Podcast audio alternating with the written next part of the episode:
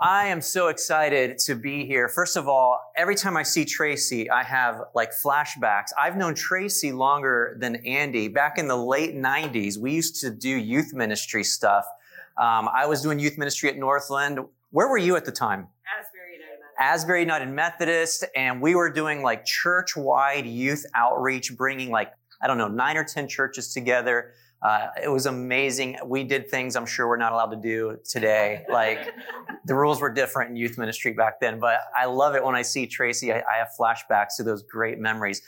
Andy has been an amazing person for me to be inspired by. In fact, uh, I was looking through social media recently and I, I saw this. Andy does not want me to show this, but I'm going to do it anyway.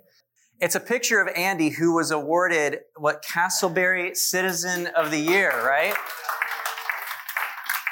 I sent the slide, you know, the slides for this sermon in advance, and I knew when Andy saw that he was going to be like, "No way." Um, but I love this picture because it represents what I know of Andy. Um, one of my favorite authors, Eugene Peterson, he writes about the integrity of the Christian life. And he talks about the integrity of the Christian life really boils down to three things. It's like a triangle. And what holds a triangle, the integrity of a triangle, isn't the long lines that you see, it's the corners that hold the triangle together. That's its integrity.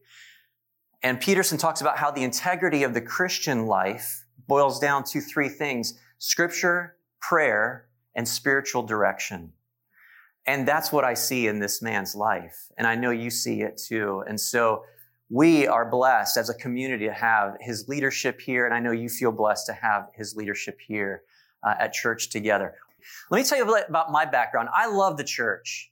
I'm a big fan of the church. Uh, I became a Christian when I was five years old. I remember it like it was yesterday. It was old school flannel board, like, you know, some of you remember the, the, like, uh, fabric boards that you could just put little figurines on. And I remember crystal clearly when I came to know Jesus. And from that point forward, the church has been a passion of mine. This is a picture of my grandfather. My grandfather was a church planter in the West Indies. I only met him when I was a baby. I had, there's one picture of me being held by my grandfather, Poppy Jim. He was a church planter uh, in those islands. I love this picture because it represents uh, to me his passion for the church as well. When he moved his family there, to plant churches, they would do it by boat, a little motor boat, outboard motor. And, and deliveries were done monthly, supplies and food into these remote island, uh, this remote island where they lived.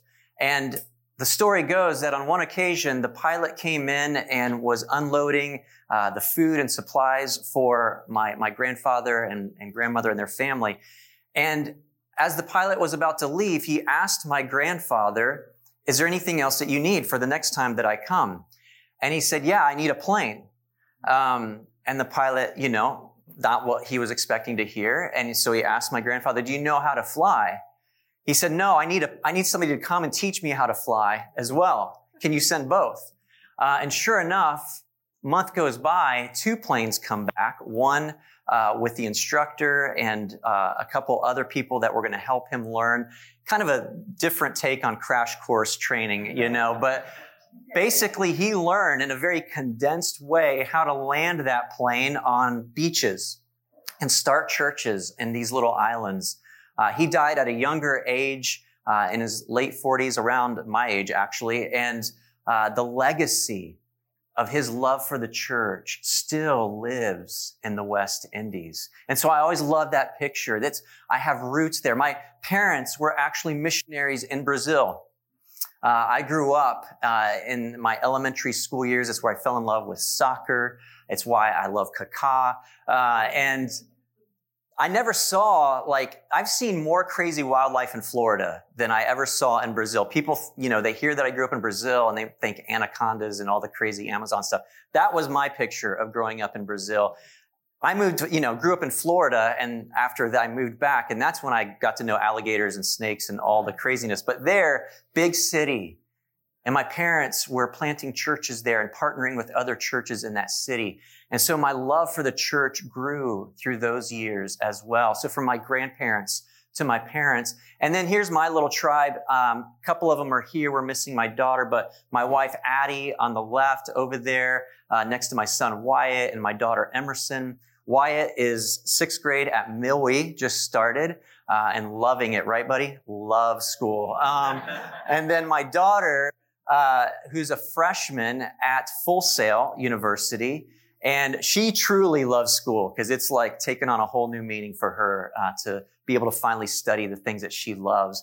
And then I couldn't leave out, you know, the other creatures that live under our roof. Uh, our dog Jet, who's 70 in dog years. Um, he's getting to be an old man. And Echo, who is our little bearded dragon that Wyatt convinced us we needed. And so uh, he's like, as of a few weeks ago, the newest addition. So when Andy was talking about this series title, and, and I always love the coffee times that we have together, uh, I was praying and thinking about this phrase Christians act like Christ. And the thing that kept coming to mind was how would the world put punctuation at the end of that statement? Would they take a statement like that? Would they put a question mark there? Or would they put an exclamation mark? And if we're honest, many of us would probably admit that, especially in the last year and a half, the church has not looked its best sometimes. And in fact, maybe we've even had conversations in our neighborhoods or at work or at school where they have more questions about the church. In fact, they see and maybe are more skeptical about what they see represented in the church. And it looks more like a question mark than an exclamation mark. What does it look like for us to shift that punctuation back? And I believe it's, it's got to get to the scriptures, right? And we're going to look at that, a Jesus story here in just a second. What does it look like for us to embody what Jesus taught in the gospels and what the early church modeled in those first 300 years of its existence? For a lot of us, we came out of the pandemic. We always talk about the pandemic, you know, the one pandemic, COVID in 2020. As I've been thinking about that word, you know, it really comes, the Greek kind of root for, for pandemic is pandemos. It literally means all people. Pan just means all. Demos, the Greek word is, is people. And for us in America, as well as in, in many other parts of the world, we share a similarity, not just with one of the pandemics, COVID, but we've actually had multiple types of pandemics, things that have impacted all of us as people. In the year 2020, we basically discovered that uh, through the craziness of, of COVID, not only did we have a physical pandemic through this disease, but we also discovered that we had uh, a racial pandemic, right? That emerged as we saw the deaths of George Floyd and Ahmaud Arbery and Breonna Taylor. We found that we had a political pandemic that emerged through the elections. All of a sudden, this pandemic, we, we even when we're in schools, Jamila, who's my co-conspirator with USA Unites, the organization that we work for, we go onto school campuses and we talk about these pandemics. We talk about even if you didn't vote, even if you weren't old enough to vote in 2020, you were impacted by the division that came out of the elections already mentioned racially, socially. The pandemic of what took place through unfollowing people, unfriending people, canceling people. If you did not look like me, think like me, vote like me, believe like me, what was my reaction? Just in a click. I could either remove you, ignore you, or worse. And I'm sure you've seen it on social media. Christians who would just flood the internet with some of the worst dissension and division and attacks. And ultimately, we've seen what I would consider a spiritual pandemic where there's been a vacuum in the church at a time when we need the church so desperately to step in to this space. In fact, the church has always stepped into those spaces historically. Some of the biggest, uh, most incredible historical movements that changed the world, changed our country. Where did they emerge? They emerged out of the church, out of the body of Christ. And right now, we have such an opportunity to do that. So I want to look at John chapter 4. If you have your scriptures and you can turn there on your phone or device, or if you have an old school paper Bible like I do, uh, you can turn there. We're going to look at a Jesus story. By the way, I'm a Tampa Bay Bucks fan as well, and some friends invited us to the game this afternoon. So we will end short. I've heard Andy can go all afternoon. That will not be me. Okay, um, we uh, we are going to get on the road here in a little bit to go to Tampa. Um, John chapter four, this Jesus story, where Jesus interacts with this woman at the well, might be a story you're familiar with. As we go through this, consider what jumps out of this narrative that would define for us what Jesus modeled, putting an exclamation mark instead of that question mark for us as a church. All right. So see if you can pull out a few of what Jesus modeled here, these actions. Let's start right in verse one, chapter four in the Gospel of John. The Pharisees heard that Jesus was gaining and baptizing more disciples than John, although in fact it was not Jesus who baptized, but his disciples. Isn't it so like the church to just, I mean, we will find anything to fight about, won't we? Um, I mean, you know, here we are, like, whatever kind of work you do, analytics and studying data, you think it's not in the church. I mean, these guys are fighting and they've got like a tally board somewhere and they're counting who's being baptized and dividing. What does Jesus do? The Lord learned of this. He left Judea and went back once more to Galilee. So here's the setting. Jesus is wanting to go north.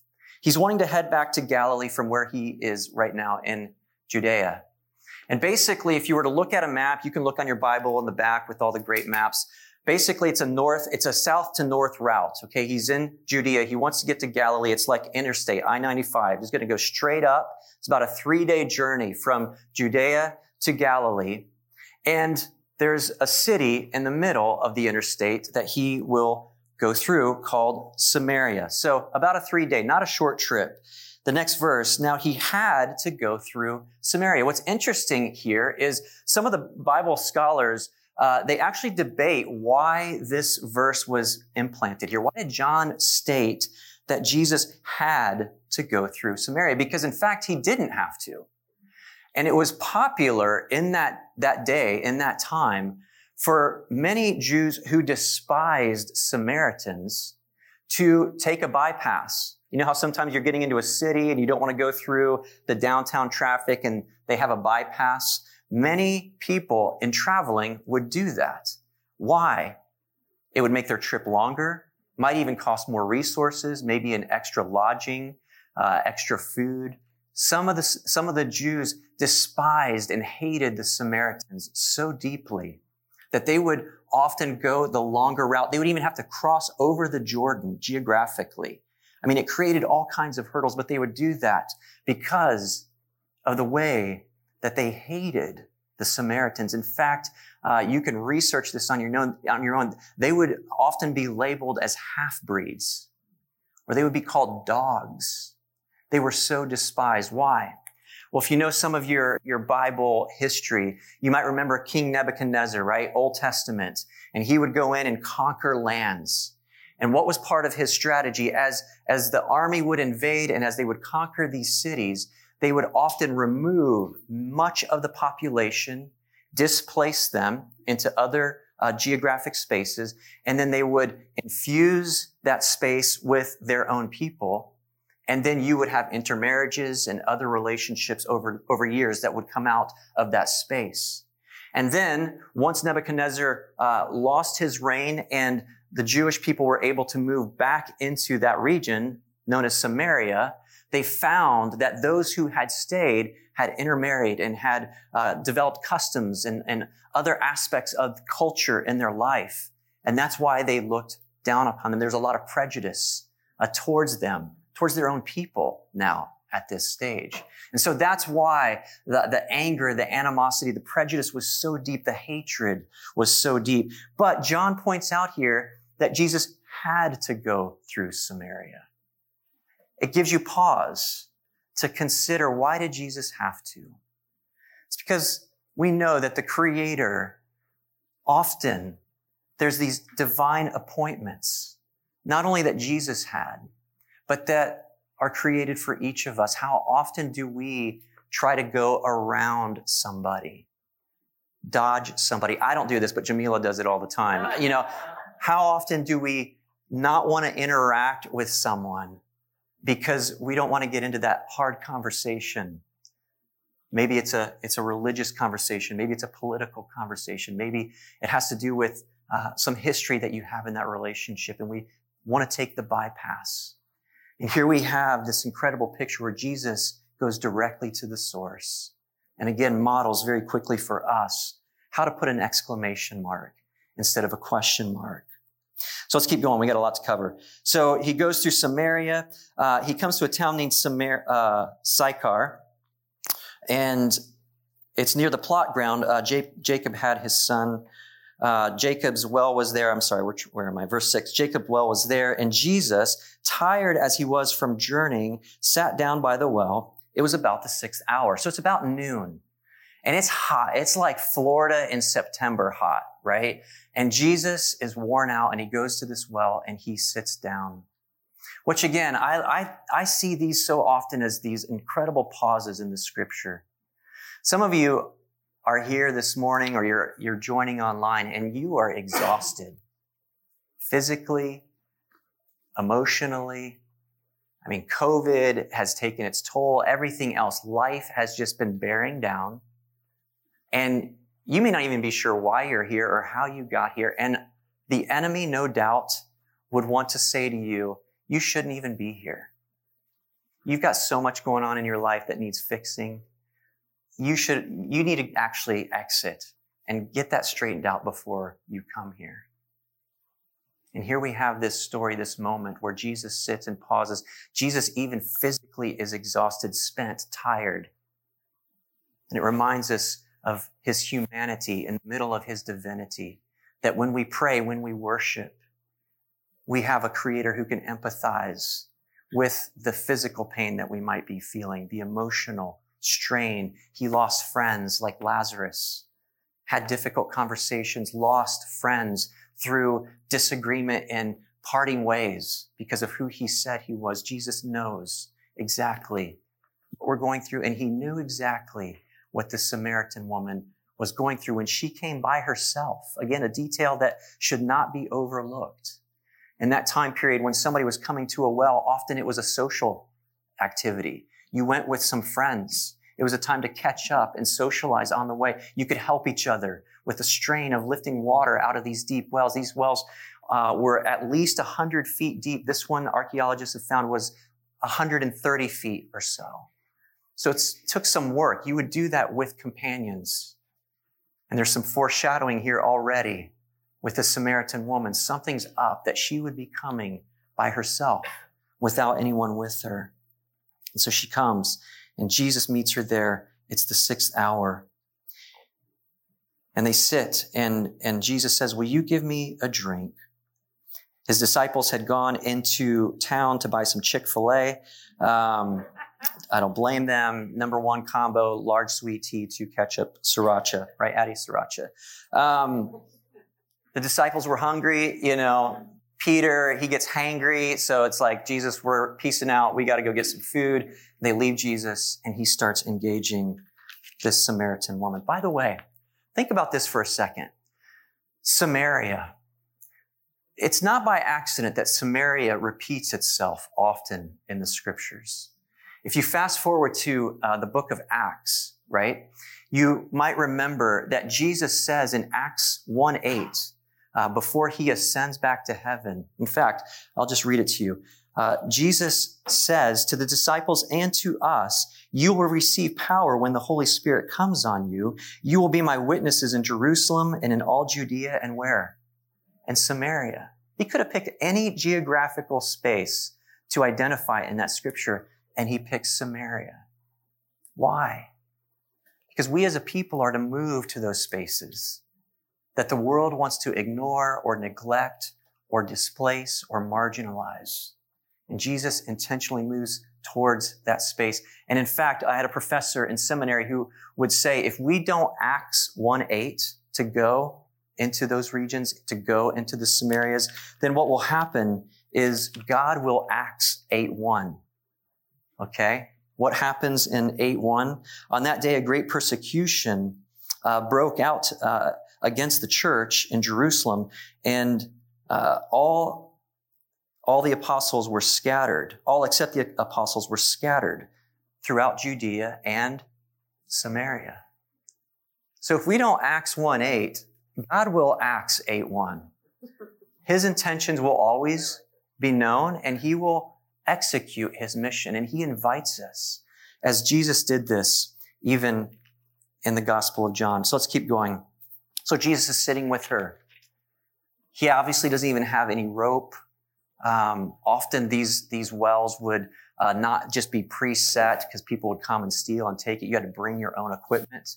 Uh, and so she's bringing over 100 feet of rope and, and a bucket that would have made, been made out of goat skin to drop in there. And not only is she lifting this water, but Jesus is going so far as to ask her to drink from the same cup.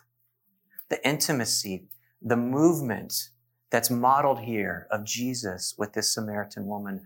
Again, all exclamation marks instead of question marks of what it looks like for us as a church. Let me pick up in verse 11. Jesus said to her, If you knew the gift of God and who it is that asks you for a drink, you would have asked him, and he would have given you living water. And the woman said, You have nothing to draw with. Uh, the well is deep. Where can you get this living water? Verse 13, Jesus said, Everyone who drinks this water will be thirsty again, but whoever drinks the water I give him will never thirst. Verse 15, she says, Sir, give me some of that water so I won't be thirsty. And Jesus actually then kind of changes the subject a little bit.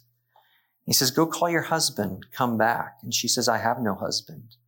And Jesus says, You're right when you say you have no husband. Uh, in fact, you've had five. And the one you are with now is not your husband. And she said, I can see that you are a prophet. Our fathers worshiped on this mountain, but you Jews claim that the place where you must worship is in Jerusalem. Again, she's pointing out more division. Listen, this makes no sense. This conversation makes no sense. Um, us sitting here makes no sense. Theologically, we, we built our own place of worship here in Samaria. You believe that the place of worship is Jerusalem. There's theological differences, certainly political differences. Uh, there's differences in culture. And Jesus is breaking all of that. And he says to her, believe me, a time is coming when you will worship the Father neither on this mountain nor in Jerusalem. You Samaritans worship what you do not know. We worship what we do know. For salvation is from the Jews. Yet a time is coming and has now come when the true worshipers will worship the Father in spirit and in truth. She goes on and says, I know that Messiah called Christ is coming. When he comes, he will explain everything to us. And Jesus declares, I'm the one, the one you're speaking with. I'm the one that you've been looking for. Church, I don't know what you've picked up just in that quick narrative, but I want to highlight three quick pieces, and this will this will go by fast because um, I don't want to I don't want to be longer than Andy normally is and have that attached to me. So, three exclamation marks. So much of what we do in the schools, we obviously are USA Unites. You can read about that later, and uh, we can always email and give you more information about that. But what Jay and I do as USA Unites, we go on to school campuses. Uh, we've been at Lyman the last few weeks, and we do these six week workshops where we talk about listening, learning, and leaning in. We don't get to use the Bible, of course, because it's public school, but all of this is embedded in the gospel. All of what we teach in the schools is rooted in what Jesus modeled and how he lived. What does it mean to listen? Jesus' example, the body language, his posture, the way he sees her. Uh, we spent a lot of time doing trips and work in Africa over the years and uh, in, in, this place called uh, Eswati. Uh, there's a language they speak. It's rooted in Zulu. It's called Siswati. And this word that we learned over the years as we would spend our summers there, Sanibonani or Sawubona. It's this greeting. When you pass somebody, you're saying hello. But what you're doing, the meaning of the word is not just a simple hi. It's actually, I see you. As I pass by you, I respect your life and this moment and our interaction. And Jesus models that he sees her. He also humanizes her and the way that he uh, processes things with her. He doesn't just kind of bear information onto her. He's dialoguing with her. He does that with us, calls us to do that with those around us. He sees her not as a position, but as a person. How often do I come across somebody and the moment they say something that I don't disagree with, I no longer see them as a human. I see them as a position. And now we've got to do battle. And now I've got to be right. And I've got to get my point. And I, I have to evangelize whatever point it is that I'm making politically often to get them to win my side. And Jesus is modeling here. There's so much more to what we offer as a church. And then he leans in and dignifies her. And I love this quote. And Andy and I were talking about it earlier this week. I can't remember who said it. I think it might have been Plato. If not, we can credit Ted Lasso. Um, be kind, for everyone is fighting a hard battle. That's what Jesus modeled in those moments. He reached out and leaned in, knowing there were deeper concerns and pains that that person, that human, made in his image was experiencing. And he moved in a way that we're called to move. So what does that mean for us? To shift the narrative right now as a church away from these pandemics that are obviously dividing, creating dissension and distraction and attacking and polarizing, and instead be a community, a faith community that's creating instead of a pandemos, a love and unity and invitation the way we see Jesus do that. And the rest of the story, you can read it later. But what does the woman do? Not only does she experience personal transformation in that conversation with Jesus, she goes back and it goes from personal transformation to a local community being transformed. That's what I love about the efforts here in Casselberry. How do we have a footprint in this community that shines Jesus in such a way that the world would see and the local community would see and be impacted? In fact, you can see how this was then uh, replicated and multiplied throughout the early church. In Acts, it talks about how the Christians were, how, how the, the believers were first called Christians in Antioch. They were first called Christians who act like Christ. Why? Because of the encouragement, the invitation, the unity, the forgiveness, the leaning in. So here's what I want to close with. This is actually a little survey we do in the schools as well, minus the church part. We, we put school there. On a scale of one to 10, how would you rate how we're doing as a nation when it comes to listening, learning, and leaning in? When we do the survey at the schools, it's like on average three at best, very low. Not a whole lot of hope among the next generation on this topic of listening and learning and leaning in. How would you rate? What number would you pick as a church? How are we doing on a scale of one to 10 on moving to the Samarias, the Samaritans, those who think different, look different, vote different, believe different? And those are easy categories, right? Because they're kind of general buckets, but let's get personal. On a scale of one to 10, what number would I pick for where I am how often am I looking for the bypass instead of moving directly to people that God has appointed before the foundation of the world for me to interact with and engage in and bring eternity right into that present moment? That's what we're called to as a church. That's how we put exclamation mark instead of question mark at that. Are you with me? I personally have a long way to go. Jay longer, but I have a long way to go. And that's why it's so important for us to be around each other as a community of faith. Can I pray a scripture for us? Pray a scripture over us, in fact. Because these actions, these exclamation marks, they actually have to be rooted in an attitude. And the attitude that we should have is given to us right from the scriptures. Let these words just come over you. The words from Scripture, Philippians chapter 2. Church together, each of us, if you, if we have any encouragement from being united with Christ, if any comfort from his love, if any fellowship with the Spirit, if we have any tenderness and compassion, then make my joy complete by being like-minded, having the same love, being one in spirit and purpose. Do nothing out of selfish ambition or vain conceit, but in humility, let's consider others better than ourselves. And each of us should look not only to our own interests, but to the interests of those around us, our community. Those exclamation marks will have the attitude of Christ Jesus.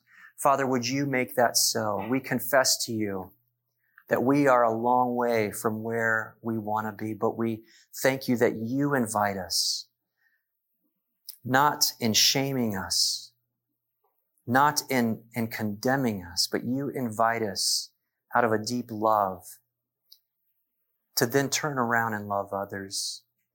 Father, would you fill us with your spirit?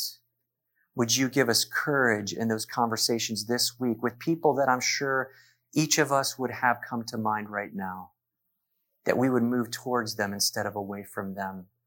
And Father, that as we do, would you give us that attitude of humility that we see in the scriptures? May this world be changed through the conversations we have this week. Would you do that in the same way you did back in those early years? May your church continue to multiply and influence. May we be Christians with those exclamation marks. We pray in Jesus' name. Amen.